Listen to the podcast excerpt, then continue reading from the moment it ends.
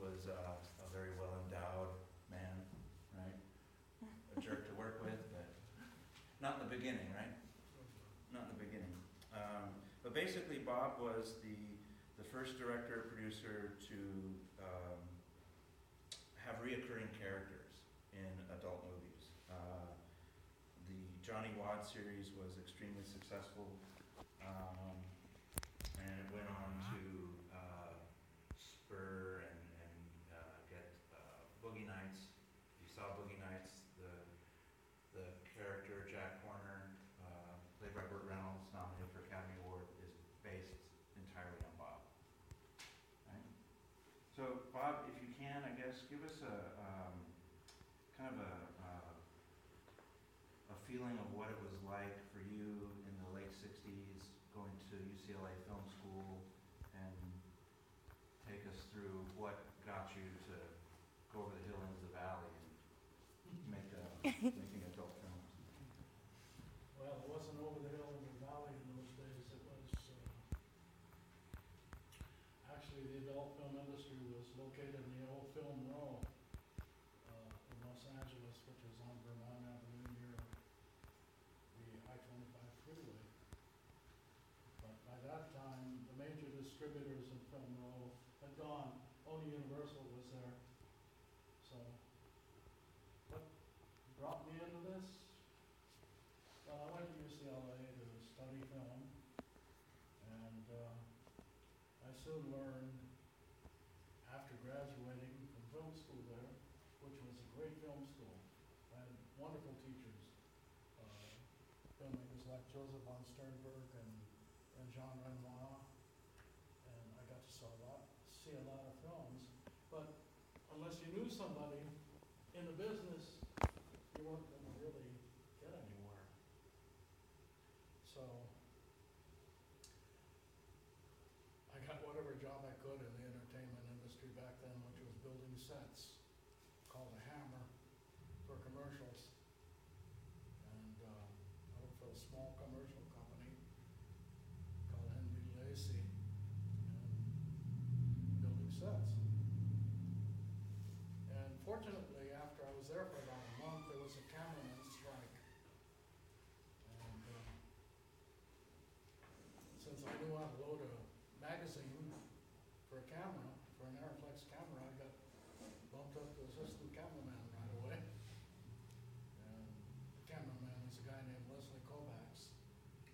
Leslie Okay. Kovacs was also non-union at that time. Mhm. And I, I did that during the strike, and people saw that I knew how to load, and they asked me to set up some shots, so I set up some shots. And, uh, they said, somebody came up to me and said, look, you know what you're doing, I could get you a job as a cameraman shooting movies. At that time, uh, there were these things called movies, softcore films. So I said, okay, that sounds good, because it paid more than what I was making, and I started working in nudie films. Nudie features, actually, softcore features. Well, I was working on this one where the director was having trouble telling the actors what to do. It was like about two thirty, going past two thirty, going around three in the morning, I wanted to get home. Was married, had a wife and a kid, I wanted to go home. So I said, here, let me help you out, I, I got the frame, we'll set it up. So I started setting up the shots and telling the actors what to do, and, and the producer said, started hiring me as a director. from then on. And then from that, you know, I started working in the X-rated industry. I think one of the unique things that, that, uh, for this generation, it's different because it's, it's, I'm gonna talk about adult stuff here. Uh, it- it's gonzo, it's all, it's just wall-to-wall sex. When, when Bob started, um, uh, and uh, correct me if I'm wrong, but, uh, it was, uh, uh, Bob would walk onto, on, onto a set and, and uh, think of it as a legit film set. There wasn't any connotation. You knew you were shooting adult, but there was no difference thirty-five millimeter. So how did you approach shooting the, uh, the, uh, an adult film?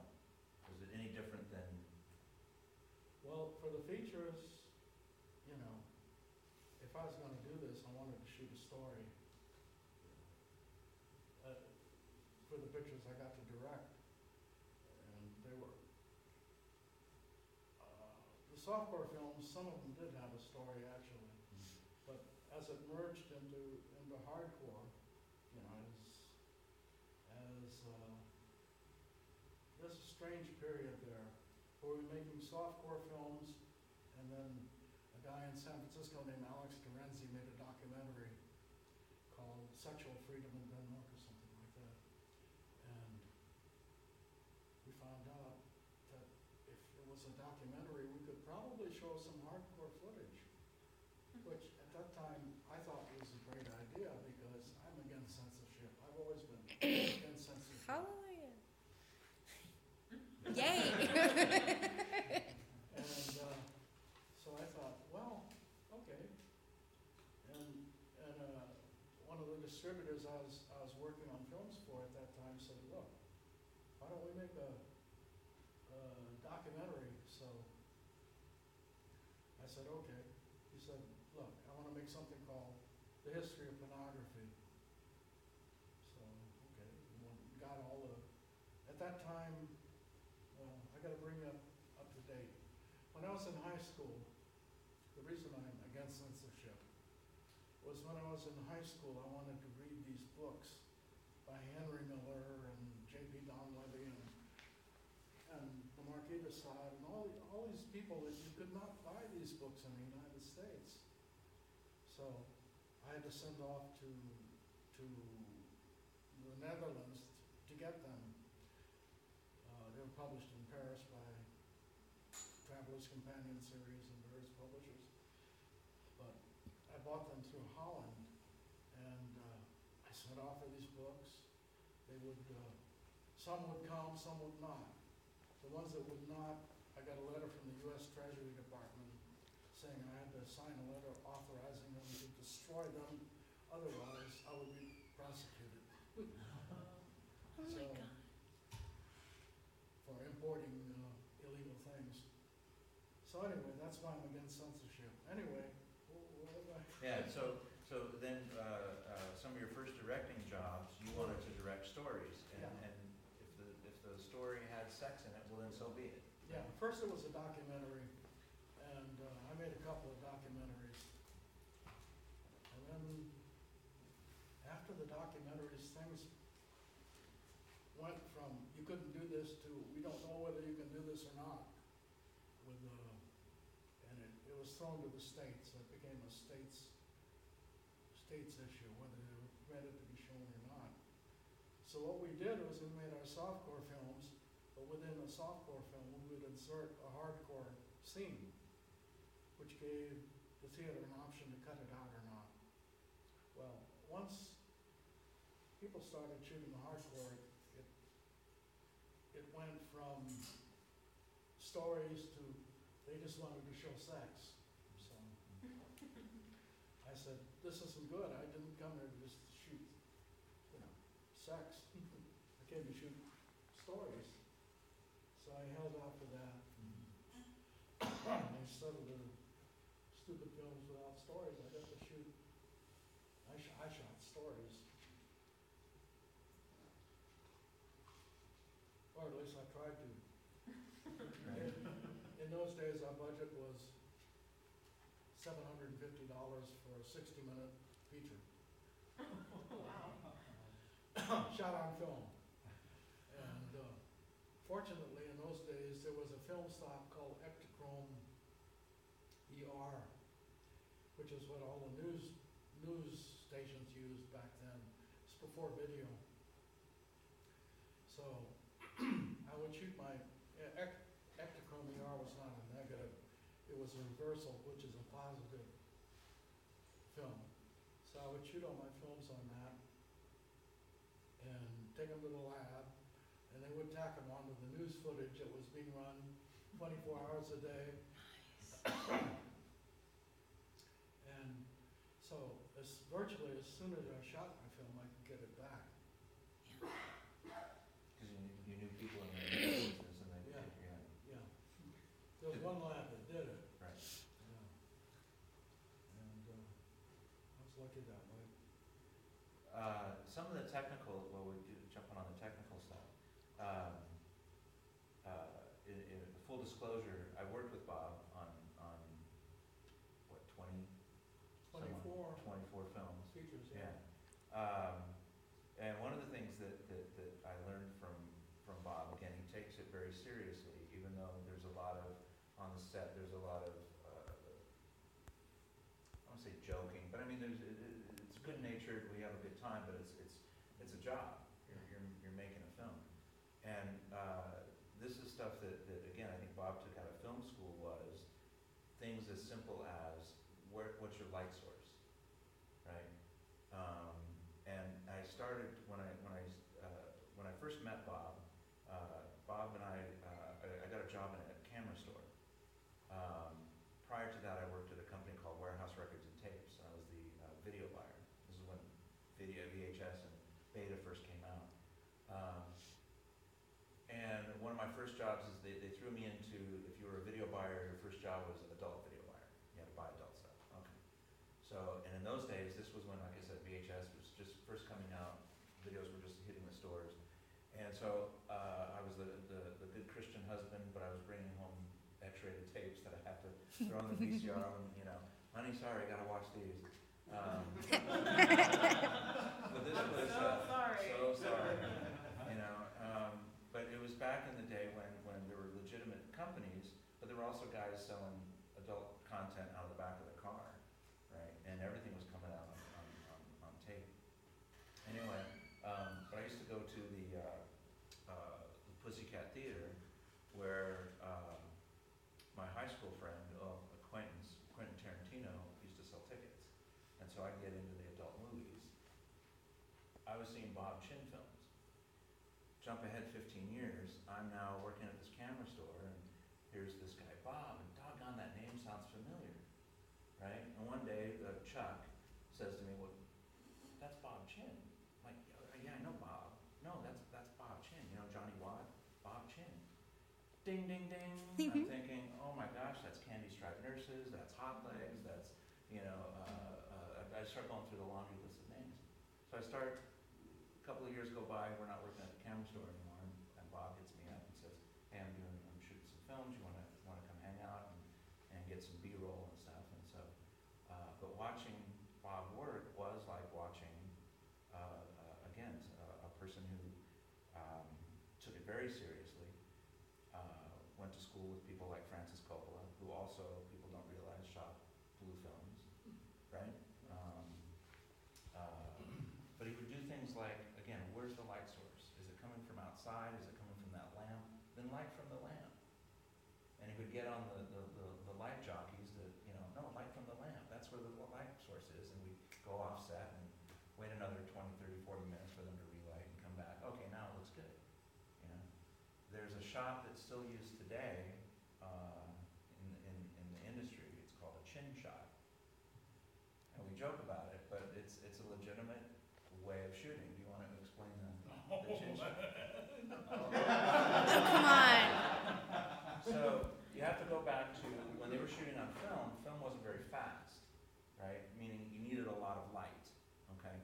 Uh, it wasn't like digital video or anything like that today that uses very little light. You needed a lot of light to, to, to, to show a scene. Well, a, a- a daylight or a, a- a living room, bedroom, what have you, okay, we can, we can light that. But when it came down to showing the old in and out, uh, there's not a light, not a lot of light going on down there, right? And so Bob uh, got with one of the lighting guys and came up with uh, basically a, a- it was like a, correct me if I'm wrong, a broom handle type of thing, right? Yeah, Got a household dimmer switch that you would find on the wall, right, rheostat dimmer switch, plugged in a tweenie, for those of you who don't know, it's a very small mole uh, Richardson light, it's about that big, right? Put that, got gaffer's tape, put that on the end of the broomstick, and plugged in the, the dimmer switch to the plug and ran that to the Stinger, ran the Stinger to power. Stinger is a, a extension cable.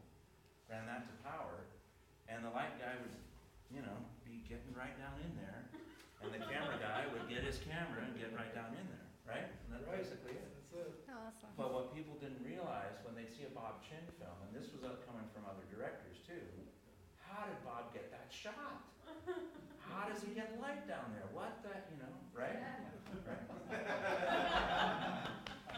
But that was, again, that's the innovative and the, the, the, the stuff that, that, that Bob came up with. But that was what it was like shooting, oh, let me go back to the, the, the, um, uh, First Amendment. One of the things that, that, and this is why we're, why I wanted Bob here is to our, our inaugural Underground Film Festival, is Bob was one of the first guys to, to take stories and movies underground. It became illegal and they were doing raids in Los Angeles where they were shooting.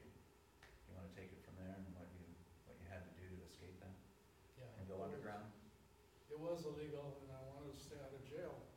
It, it was tough. We would, uh, have to shoot secretly, uh, stay away from, you know, I, I would not give interviews at all, period.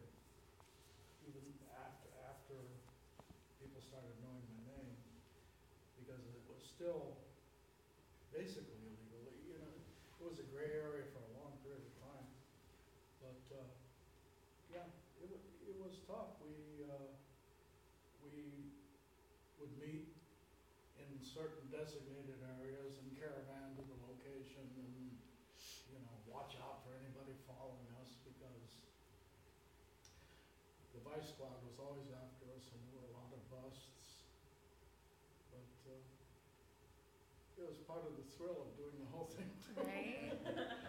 I think I, I enjoyed that a lot. But basically, it was putting on film something that you shouldn't put on film at that time. And to me, making films was very important. I loved, no matter what I was shooting, I loved it. I loved turning on the camera. And once video came in, like you're talking about, in that period, thrill went out of it for me, and I just, I didn't like video back then, it was you know, flat lighting, and I, I just, I couldn't do the things I wanted to do with it. So, I retired, basically, I said, I'm gonna go to Hawaii and watch my kids grow up, I made, made some money, I can do that. So, I went to, I quit, went to Hawaii and, and watched my kids grow up till the money ran out. I moved back to Los Angeles and worked in the camera store, like you said. And, uh, that's where I met George. But then, I don't know, oh, okay. What I don't know if you wanna share that. happened? That's up to you. Boogie Nights came out Right? and, and all of a sudden, uh, people remembered, remembered me for some reason and, and, uh, Had something to do with John Holmes. uh,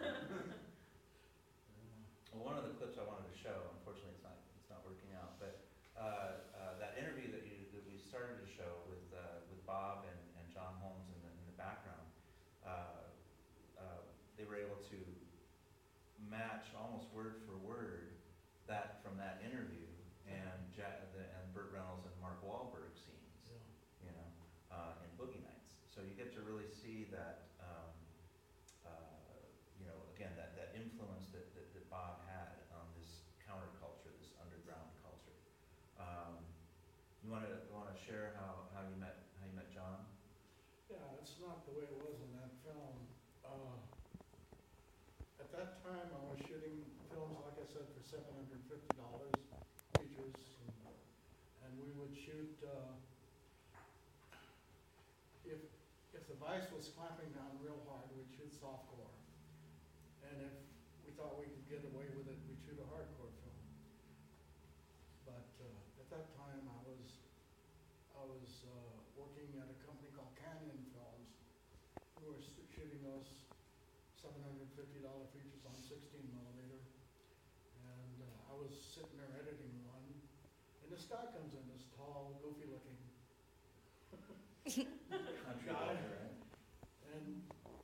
for a job on the crew.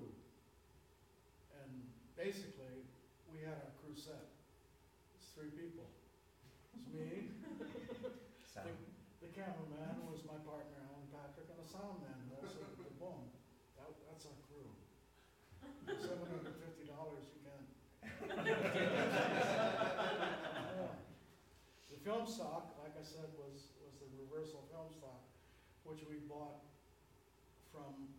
a newsreel cameraman who checked out more film than he needed.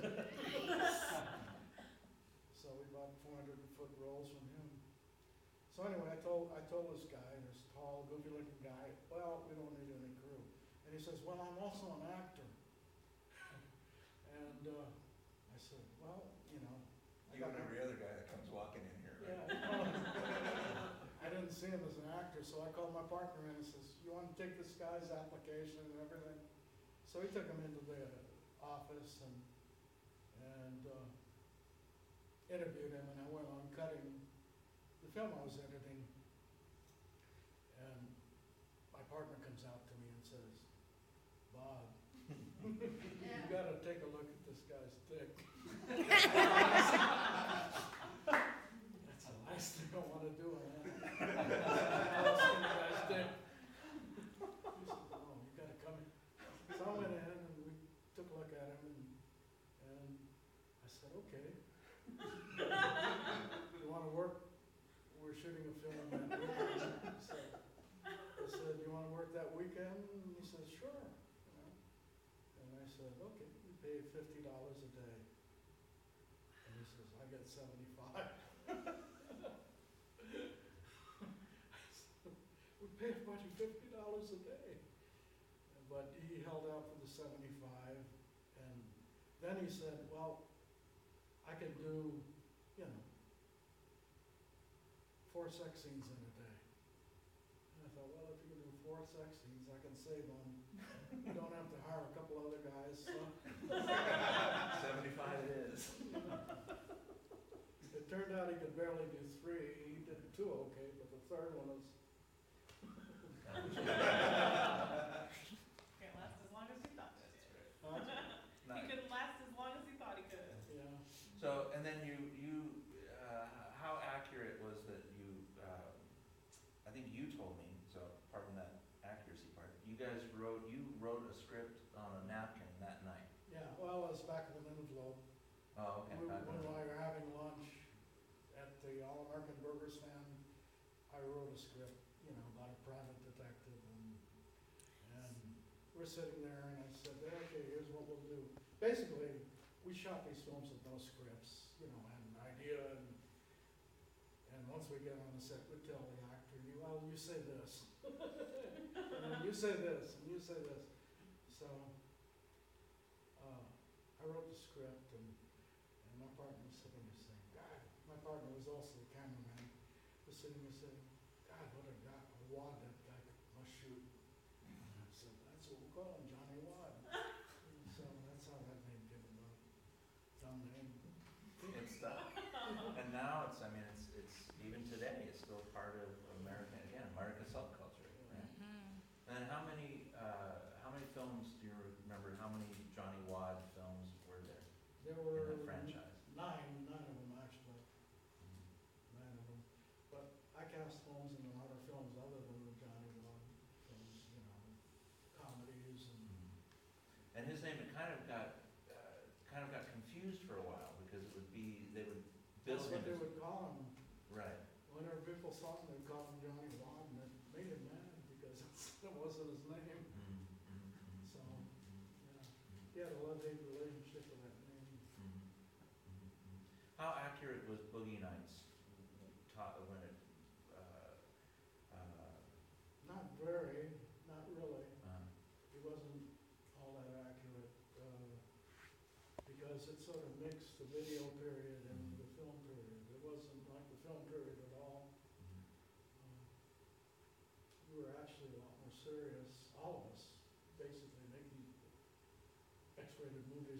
period, it was during the video period. Goofy. And then you were also technical advisor on the Val Kilmer Wonderland, Wonderland, yeah. right? Oh, Val. Kilmer in the movie Wonderland played John Holmes, and it- and it follows the, uh, towards the end of John's life, uh, when he was involved in the, the murders. yeah. But you were, you, you got to sit with Val Kilmer and, and Oh, yeah. how did, how did Val do